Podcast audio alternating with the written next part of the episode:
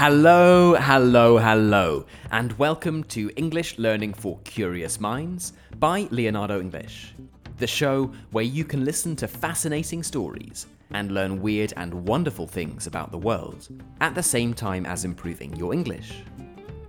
I'm Alistair Budge, and today it is part two of our three part mini series on great American business frauds. Part one was on Enron, and the next one, part three, is going to be on Bernie Madoff, the man who stole $65 billion. Those are both member only ones, so you can get those over on the website leonardoenglish.com. But in today's episode, we are going to be talking about the Theranos scandal. It is the story of a Silicon Valley company that was once worth $9 billion, a company that promised to revolutionize blood testing, preventing diseases and allowing all of us to lead longer, happier lives. It is a nice idea in theory, but the entire company was a huge fraud. It was all one gigantic lie. It has gone down as one of the most spectacular failures in recent Silicon Valley history. And today we are going to tell the story of how it all happened. Before we get right into that, though, I want to remind you that you can become a member of Leonardo English and follow along with the subtitles, the transcript, and its key vocabulary over on the websites, which is leonardoenglish.com. Membership of Leonardo English gives you access to all of our learning materials, all of our bonus episodes. So that's more than 170 different episodes now, including parts 1 and 3 of this mini series, plus access to our awesome private community where we do live events, challenges, and much, much more. Our community now has members from over 50 countries, and it's my mission to make it the most interesting place for curious people like you to improve their English. So, if that's of interest, and I can't see a reason why it wouldn't be, then the place to go to is leonardoenglish.com. Okay, let's get started and talk about Theranos. Our story starts at the University of Stanford, in the heart of Silicon Valley, in 2003. Elizabeth Holmes was a 19 year old chemical engineering student and was exceptionally bright. She was very clever. She came from a wealthy background. Her father had been an executive at Enron, the company we learned about in the last episode. But she had won a scholarship to study at Stanford on merit. There is no doubt that Elizabeth Holmes was very smart. It seems that she had always felt she was destined to change the world, and she would later refer back to a letter that she had written to her father when she was nine years old, saying, What I really want out of life is to discover something new, something that mankind didn't know was possible to do. Quite something for a nine year old, right? This ambition only increased during her time at Stanford, and she became interested in the idea of making blood tests better. There is a lot that an analysis of your blood can tell a doctor about your health, but actually doing this analysis has historically been time consuming, quite difficult, expensive, and unpleasant. Actually, getting the blood out of your body isn't very nice. You have to have a syringe inside a vein to take the blood out, which means it needs to be done by a trained medical professional. And then it would be sent off to a laboratory. It would take time for the results to come back, and it was all quite expensive. What if, thought Holmes, you didn't need to use a syringe, and instead it only took a tiny drop of blood from your finger. And what if, instead of being sent to a laboratory, the data was sent via the internet and results were returned within a few minutes? And what if, instead of being something expensive that was dominated by medical professionals, it was cheap and was something you could do yourself? It sounds like an excellent idea in theory, and Holmes went to her professors at Stanford and proposed this idea. Nice idea, they said, but it won't work. Such a small sample of blood won't tell you very much. Plus, the blood from your fingertip won't give you the right data, and the technology simply doesn't exist. You can't do it. But Elizabeth Holmes wasn't the sort of person to give up lightly. She felt that she was destined for greatness. And Silicon Valley, the home of companies such as Apple and Google, wasn't the sort of place where people took no for an answer. Holmes dropped out of Stanford. She left university and decided to work on this problem herself. She started a company with the money that her parents had set aside for her university education. But that wouldn't be enough to create this breakthrough device she dreamed of. Revolutionizing the world of blood testing was going to be expensive, and she needed to find some money from somewhere. She needed to raise investment. And when you are raising investment, you need people to buy your dream. You need people to buy the story you are selling. Luckily, much like Adam Neumann in our story of WeWork, as well as the executives at Enron, Elizabeth Holmes was a brilliant storyteller. Her story was of a young woman who was afraid of needles, who dreamed of a world where nobody had to say goodbye too soon, and just wanted to make the world a better place. It was a spellbinding story from someone different to the norm in Silicon Valley. For starters, she was a woman. She was working on a problem with a much greater impact than a lot of the other companies that had been raising money from investors. While others were building websites to sell pets or creating new social networks, Holmes promised to save millions of lives. If she could do it, it would clearly be a fantastic thing for humanity. She was also clearly incredibly intelligent and had a firm belief that she was changing the world. Money started flowing towards her, and by the end of 2004, she had raised $6 million in investment, hired a small team, and started working on the prototype of her blood testing device. From the very beginnings of the company, the atmosphere was secretive. Departments weren't allowed to know what other people were working on. There were fingerprint scanners on the doors. There was a culture of paranoia, which was fostered by Holmes herself.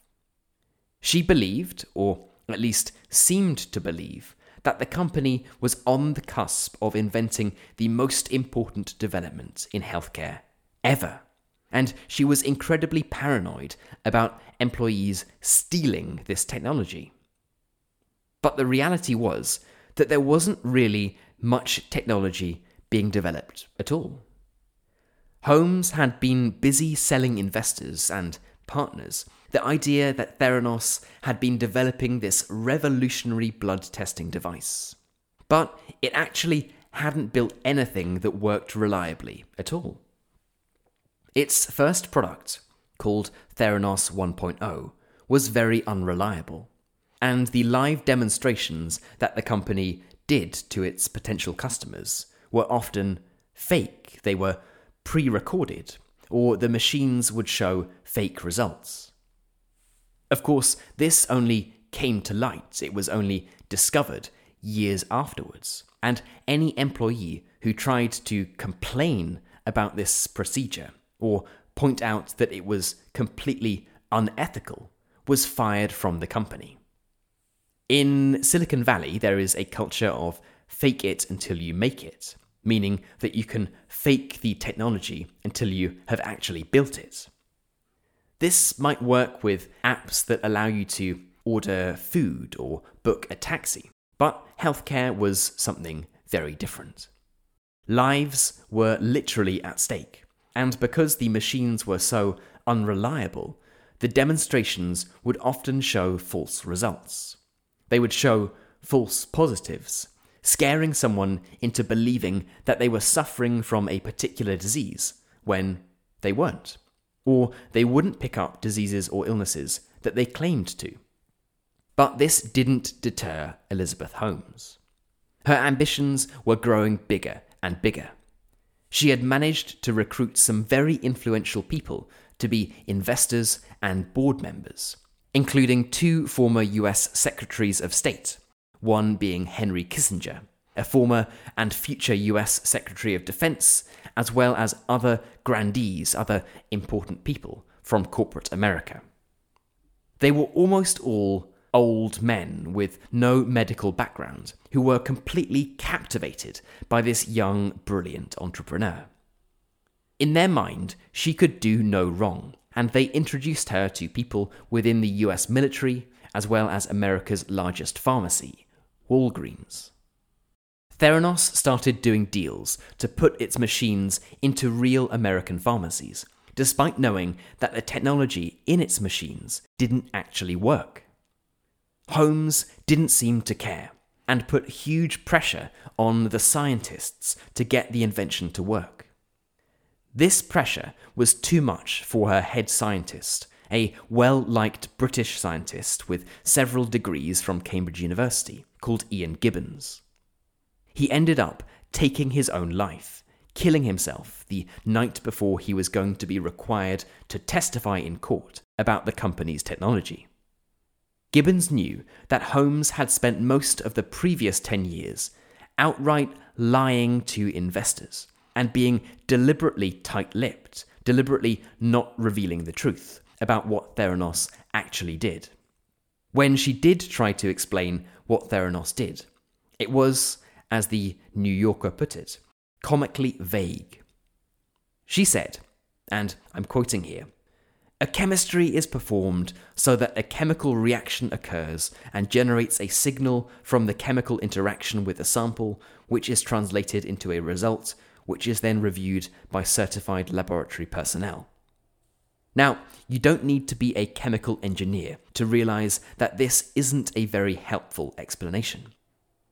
But it seemed that, apart from Holmes and a few senior executives at Theranos, not many other people knew that the technology didn't work. Holmes had created an atmosphere of such paranoia and secrecy that even the employees didn't really know what was going on at the company. Blood samples would be taken from department to department, which would all operate in their own silos, separate from one another. Nobody seemed to know what was really going on.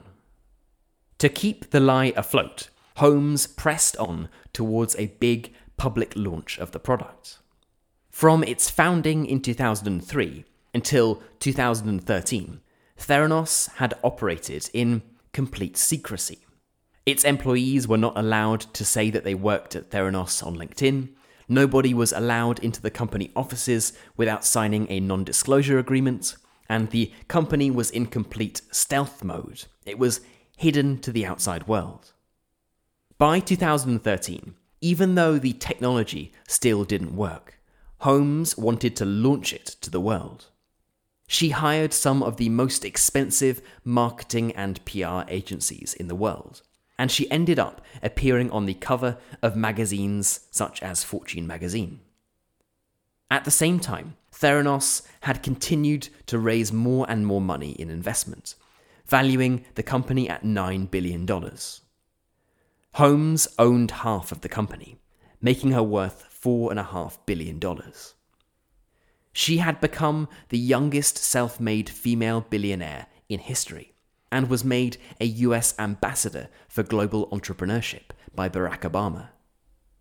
She loved the fame and fortune that she was getting and became even more self obsessed. She redesigned her office to look like the Oval, the President's office, complete with bulletproof glass. She even had a security detail of 20. She had 20 private security guards with her at all times. By this time, she had also become completely obsessed with the late boss of Apple, Steve Jobs. She wore the same type of clothes as he did, she had hired his top designers, and she copied his behavior. Reportedly, she even started holding her marketing meetings on a Wednesday after finding out that this was the day that Jobs held his. It was clear that she wanted to be seen as the next Steve Jobs, a female visionary that was about to change the world. She continued to do magazine and TV interviews, claiming that Theranos could do 200 different tests, and shortly was going to be able to do 1,000 different tests.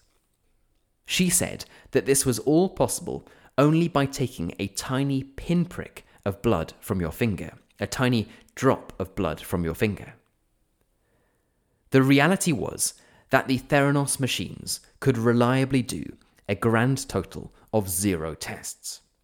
When the company did demonstration tests, it would frequently do them on non Theranos machines, on machines made by the German company Siemens.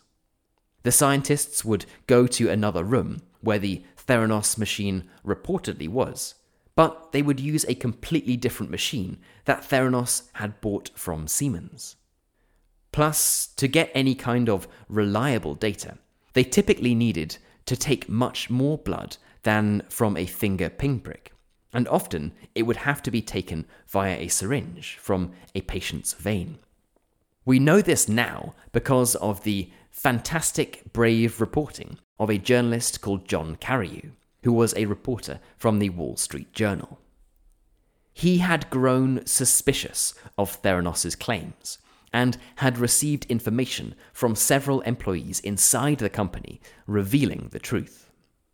After months of diligent research and being threatened by Theranos' aggressive lawyers, and even followed by private investigators, Carreyrou published his article in the Wall Street Journal with the title Hot Startup Theranos Has Struggled with Its Blood Test Technology.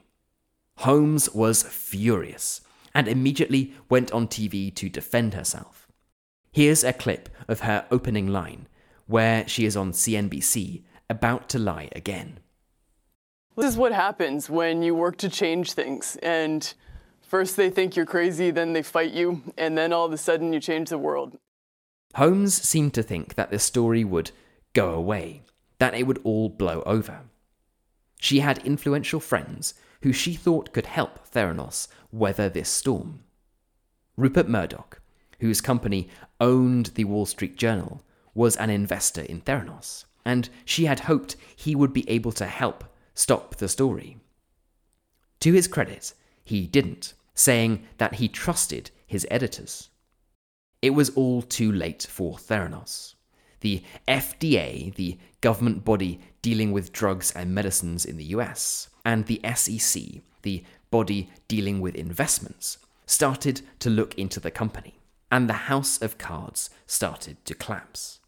The technology simply didn't work. It had never been peer reviewed, which is when something is evaluated by experts in the field. Whenever it had been tested, it had proved unreliable. What's more, Holmes had said that the company was making $100 million a year. The reality was, it had made $100,000, a thousand times less than what Holmes had claimed.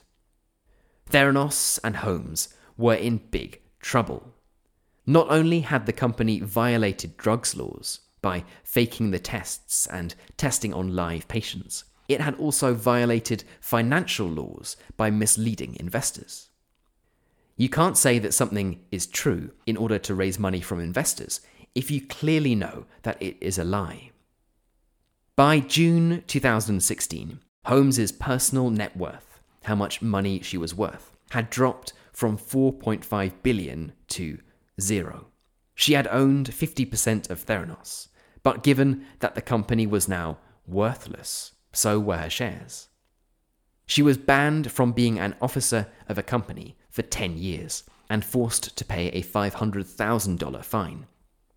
But she is still not completely off the hook. She's not completely safe. She is currently awaiting trial for fraud, which was scheduled to start in July of this year, July 2021. But in March of 2021, she announced that she was five months pregnant so the trial will end up taking place in August. Her skeptics have suggested that this might be yet another way for Holmes to manipulate those judging her. She is facing up to 20 years in prison. And no matter what crimes a person might have done, it is hard to imagine forcing a new baby to be without its mother for the first 20 years of its life. In the aftermath of the Theranos collapse, as one might expect, people started asking themselves questions. Why were so many smart people taken in by Holmes? Why did they believe her? Did nobody think it was a little strange that Holmes couldn't explain how her marvelous machines actually worked? And why was everything so secretive? It seemed that Holmes's charisma, her charm, and her fantastic ability to tell a story was mainly to blame. She seemed so driven, so fantastically determined to achieve her goal, that betting against her or disagreeing with her seemed unwise. She told such a convincing story that Theranos was changing the world, and who wouldn't like to believe that she was capable of doing it? The question that nobody seems to have really figured out, and perhaps even Elizabeth Holmes herself doesn't know, is did she actually believe it? When she was saying that Theranos was going to revolutionize healthcare and save millions of lives, did she really think that this was true? Did she believe that she was just about to make the breakthrough that she had been hoping for? Or was it a huge lie all along? That she knew she was out of her depth, but didn't know what else to do? Was she left with no other option but to go along with the lie? Who knows what the truth really is? But there is something that tells me that the world hasn't seen the last of Elizabeth Holmes. Okay, then, that is it for the Theranos scandal, part two of our three part miniseries on great American business frauds. As a reminder, part one was on the Enron scandal, the company that spectacularly collapsed after trying to recreate an energy stock market. And part three will be on Bernie Madoff, the man who stole $65 billion. Both of those are member only episodes, so if you like the sound of those two, and you aren't yet a member of Leonardo English, then perhaps today is the day to change that. Membership of Leonardo English means unlocking access to all of our bonus episodes, as well as the transcripts, subtitles, key vocabulary, live events, and all sorts of other amazing things to help you improve your English in a more interesting way. We are now curious minds from over 50 different countries, and I would love for you to join us. The place you can go to for all of that is leonardoenglish.com. You've been listening to English Learning for Curious Minds by Leonardo English. I'm Alistair Budge. You stay safe, and I'll catch you in the next episode.